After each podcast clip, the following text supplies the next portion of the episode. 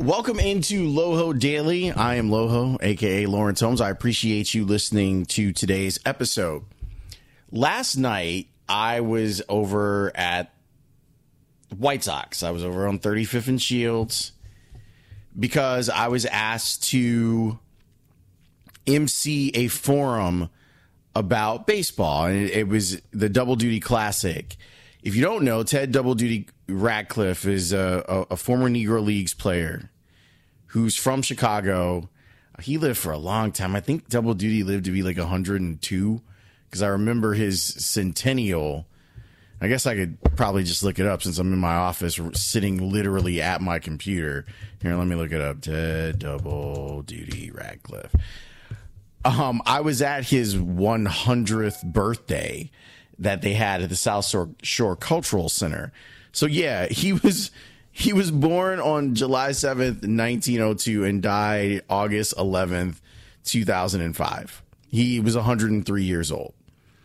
And so the story about double duty is they call him double duty because he could catch and he would catch one half of a doubleheader and then he pitched the other and he was great at both and he he used to have I, got this story from Bob Kendrick of the, the the Negro League Museum president that he used to write on his his pads his chest protector thou shalt not steal which is just so great and you get really great stories out of the Negro Leagues like that but every year the White Sox do a double duty classic they kind of recreate the East West Shrine game.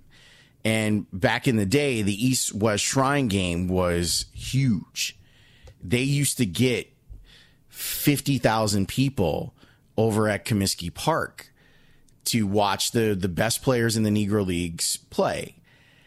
And Duty was one of those players. It was always a lot of fun. So, what they do is the White Sox started this thing called Amateur City Elite where they take players from the inner city. It's they have a couple different initiatives. Like they've been working with RBI and they have their own thing where they kind of identify really talented young players, mostly players of color, but there are a, couple of white players too that are involved in this and, and you can see it if you ever go to the game. I, I highly recommend like next July. Uh, I'll maybe next time instead of being a jerk, like I'll I'll actually do a podcast on this before the next one so that you can buy tickets or be in, involved in it. I, I say all this to give you the background on, on what I was doing. I got to call play by play for it last year on NBC Sports Chicago, and it was a highlight of my career, to tell you the truth. One, I've I've always loved doing play by play for baseball, and I don't know if being somebody's play by play guy is still a dream of mine. I do like to every now and again jump in and do stuff. And so I've had a chance to call a couple of White Sox spring training games when they used to be on the score and we do like the White Sox interactive, which was a lot of fun. And I got to do this game. And it was great. It was a, a nail biting game, and it was a lo- it was a lot of excitement. I got to meet a lot of great kids and their parents and so they asked me this year, they said, Hey, we'd love to have you back, which I was honored that they they brought me back for it. And I said, look, I with the show moving, I used to be on, for those of you who don't know, I used to do a show on the score in Chicago from six until ten every night, which left my days open. Uh, and now I do a show from noon until two. So there was no way that I was going to be able to do the play by play for the game. But they said, we'd really like for you to host the forum. And I said, great. I really, I enjoy that. So the forum was myself. I was, I wasn't on the panel technically. I was just hosting. It was Marvin Freeman, former White Sox, like one year, but former MLB uh, player. Marquis Grissom, who played for 17 years. Clinton Yates from ESPN, who was delightful and Adrian Burgos, uh, who's a professor at the University of Illinois, and he's also one of the guys from La Vida Baseball. He's an authority on the history of the game and the Negro Leagues in particular. What's really funny is, and this is how the online world like comes together with with what happens in real life. Some of you may know I got my master's degree at the University of Alabama in journalism. What you don't know is that I had a final project that was focused on stereotyping and media framing of Latino baseball players. And it had a lot of background in me delving into the history of the Negro Leagues too. And Professor Burgos is one of his books is actually cited in my piece. I had no idea that he followed me on Twitter until yesterday. And I'm like, man, if I'd have known this three months ago, I could have done a, a sit down interview instead of having just to read the book and citing his work. Um, but we did a really cool panel where we had all of the participants in the Double Duty Classic there in front of us, and we talked a lot of baseball, and it was great. Like, I always kind of knew that Marquis Grissom played with a chip on his shoulder but I didn't quite know why until yesterday. And he explained that he felt like he was carrying on the tradition of the Negro Leagues whenever he stepped out onto the field. So he felt he felt a lot of history and he felt a lot of anger for those players who were not allowed to get to the major leagues and he felt a responsibility to to be someone that was tough and hard nosed and played with a little bit of flair and all this stuff. And and it was fascinating to hear that. I, am not gonna completely do like it's not gonna be an episode necessarily about the the the Negro Leagues, although I am looking forward to having Professor Burgos on so he and I can talk about all sorts of stuff at a later date. Maybe it'll be a, a two parter, uh, the way that we were carrying on yesterday in asking a lot of questions of the people on the panel, um, I I asked I ended up asking some questions of the young men who were there, and I wanted to pick their brain about baseball because if you're someone who is going to be a part of the White Sox amateur city elite, you've done something. Like you're you're a good player, and it probably means that you're an excellent athlete and I was curious on why they chose baseball. It, it seems like a, a, weird thing to ask, but uh, for those of us who love baseball, you know, I'm crazy about baseball. I, I played it until they told me I couldn't play it anymore. You know, like we all go through that whenever that is, whether for a lot of people it's in the pros uh, for for those people that we whose opinion that we truly respect on the game i got told by pros that i couldn't play anymore. Does that count? Have i ever told you the story of of being invited to some of the the, the local workouts? One day i'll tell you those stories. I, I'll, I'll just say humble brag hashtag humble brag. So in college and depaul's team was club but we were playing against we played against a couple D1s, we played against a lot of NAIAs, we played against D2s and D3s. So I would get seen and I got invited to some of the the, the local camps and I, I, I got invited by the Atlanta Braves, the Florida Marlins, and the Montreal Expos. I never made it out of that, but I, w- I will tell you that my biggest athletic victory in my life, the first thing that they have you do at these things is they have you run, which I unpack my gear and I was like, they're just going to send me home. Like, because I can't run. Um, I was faster than I thought.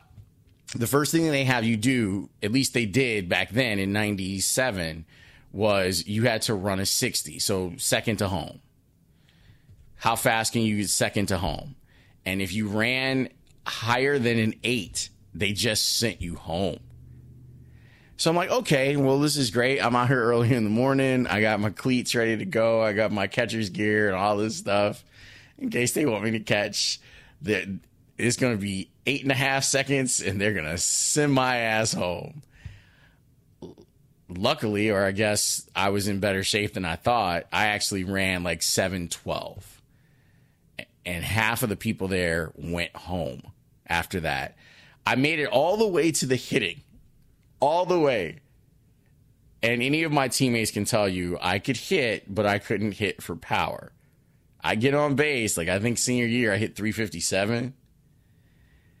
But I only had two home runs in my entire baseball career.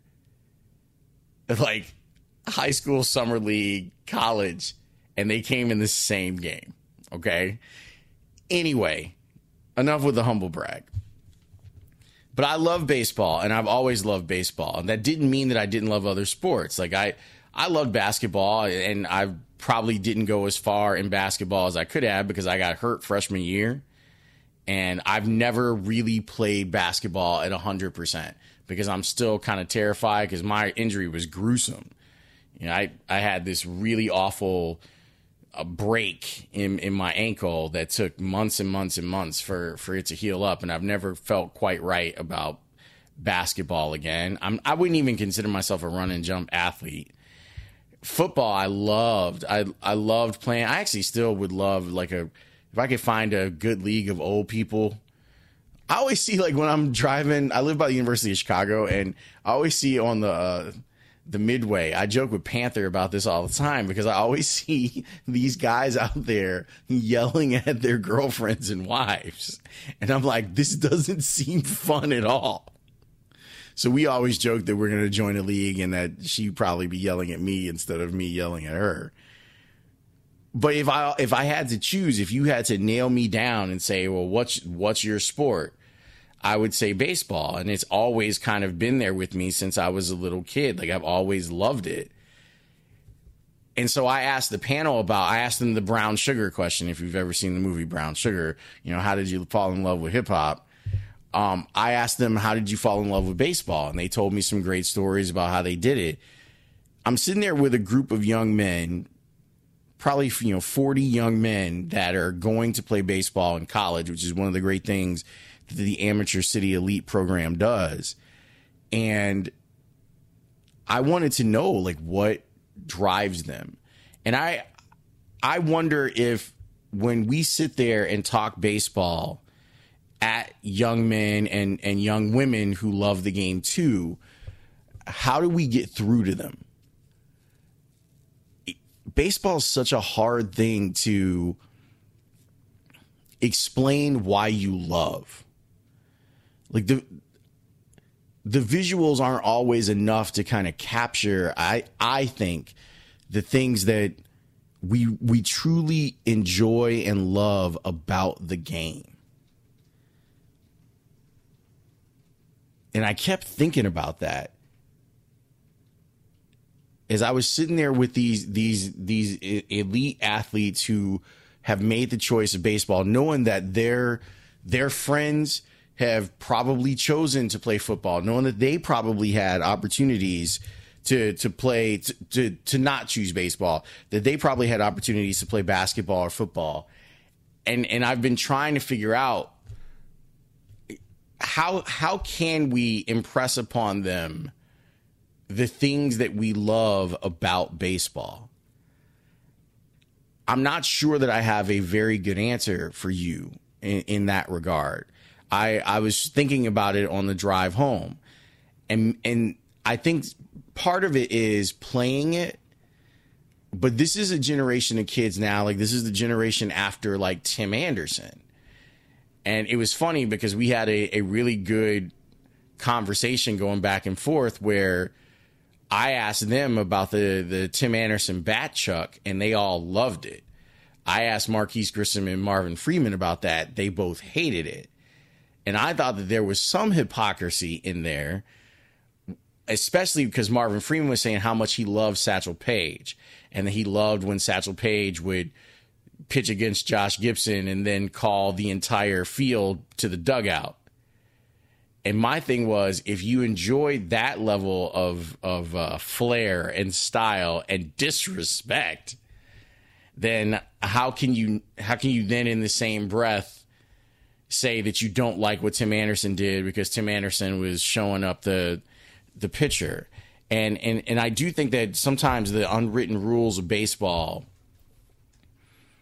sometimes get in the way. Like I, I think that the, the sport feels stuffy. And if you're trying to impress upon a new generation of player, how can you impress upon them without answering some really tough questions about why do we still act like this? And if you don't know this about me, and you probably don't, I I was the baseball police, man.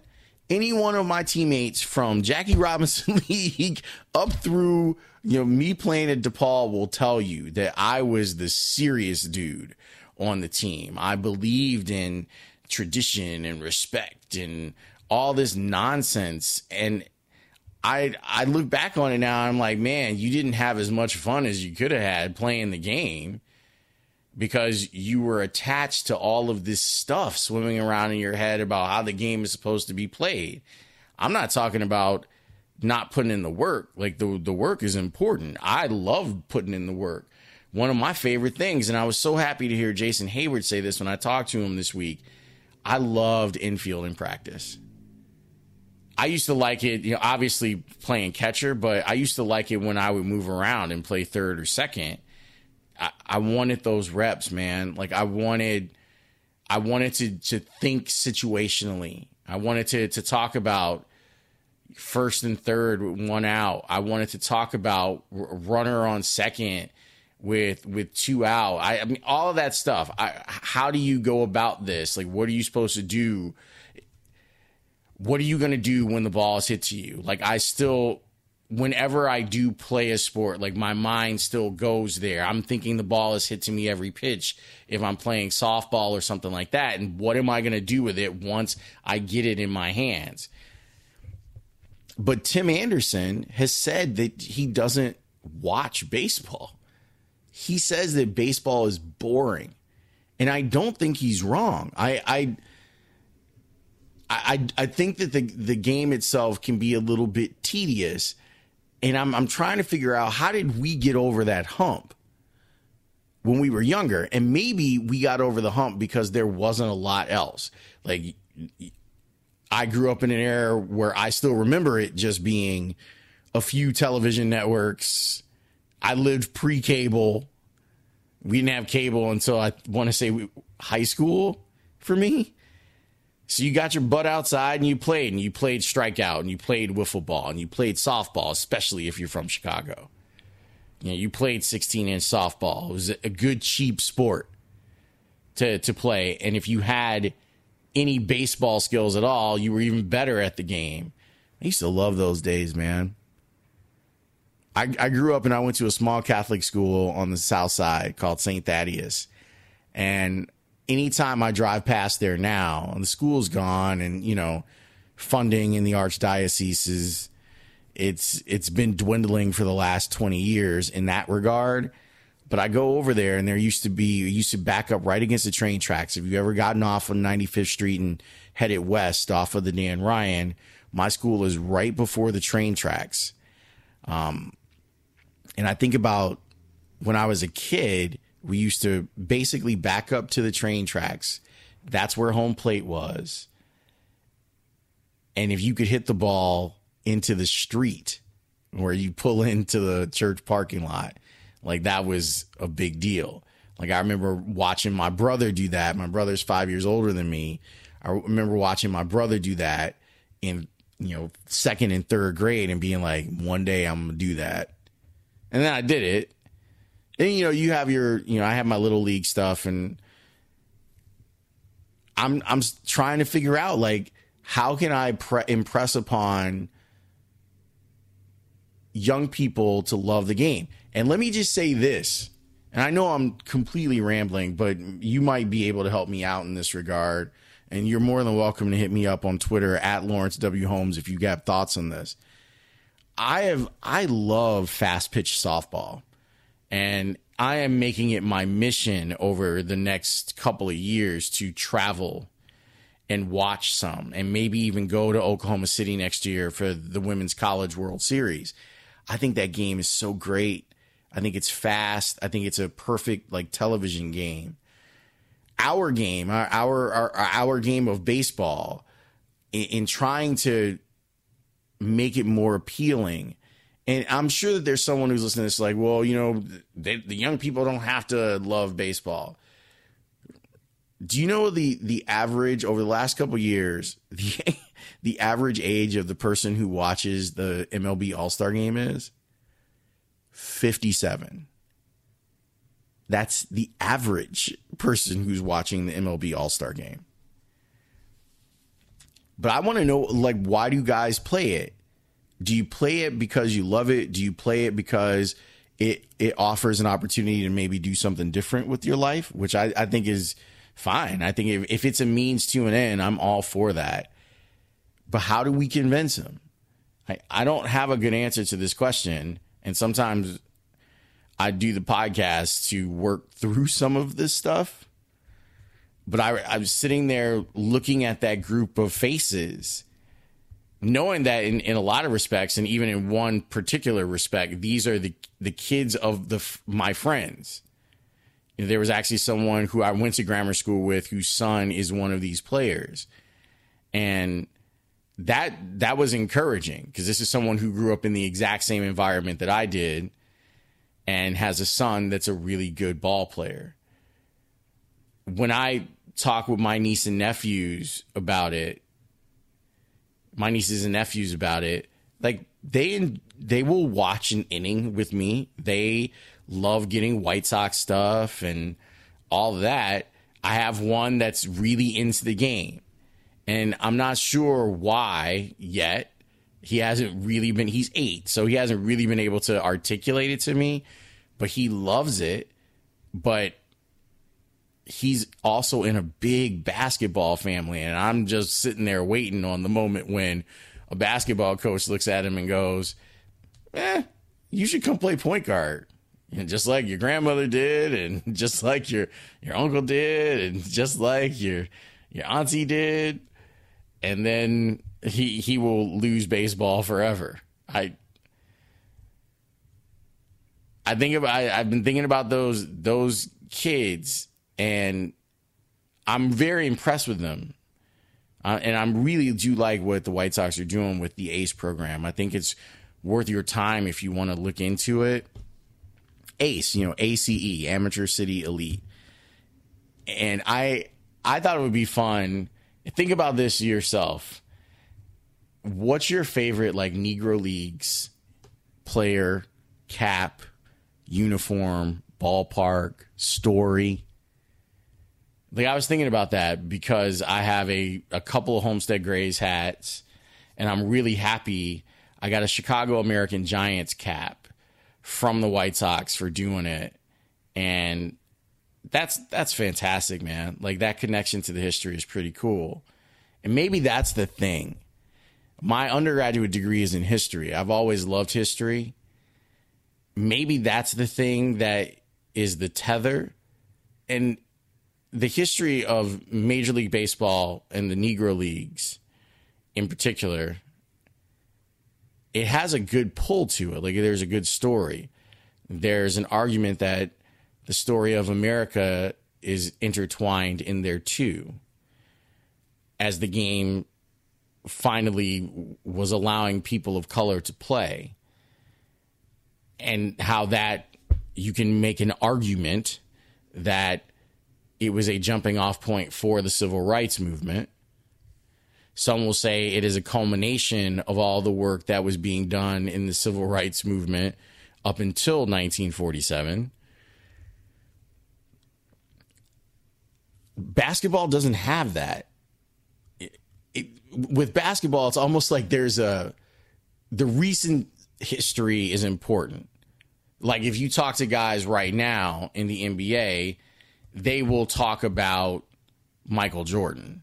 And that's kind of where it starts and stops, even though Bill Russell is sitting over there like, I have a million rings. Bill Russell's at like every All Star game, the, MVP awards named after him, and all this good stuff. But let's only talk about Jordan. And football, there's really. I actually thought what the Bears did was really dope with their Bears 100 thing, only because it puts players like Bill George out there, like the guy who basically started middle linebacker, you know? Baseball is so steeped in history, it, but I think that it's it's both a blessing and a curse. the blessing is is that there's you know almost 200 years of baseball history that's out there. The curse is is this this this kind of sad, almost uninviting aspect of baseball. So, as I said, I don't have a lot of answers. I know I've been rambling on now for like 25 minutes talking about it, but these were things that were on my mind, and I thought that I would share with you.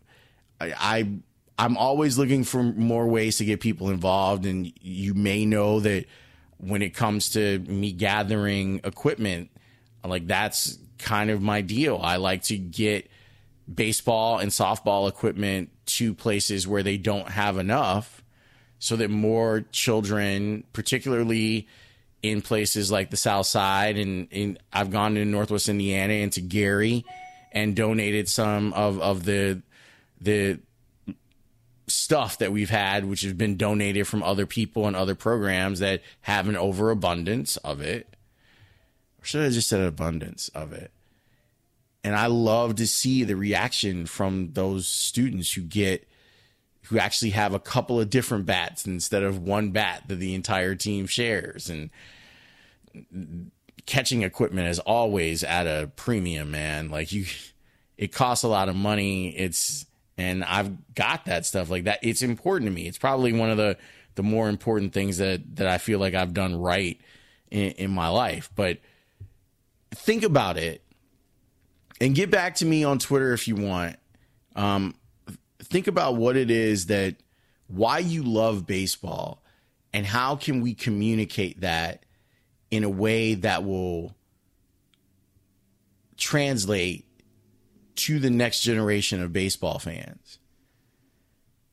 Clint Yates asked a really interesting question of the panel, of the audience. He, he said, you know, you take your your sons to play games. How many of you know how to score a baseball game?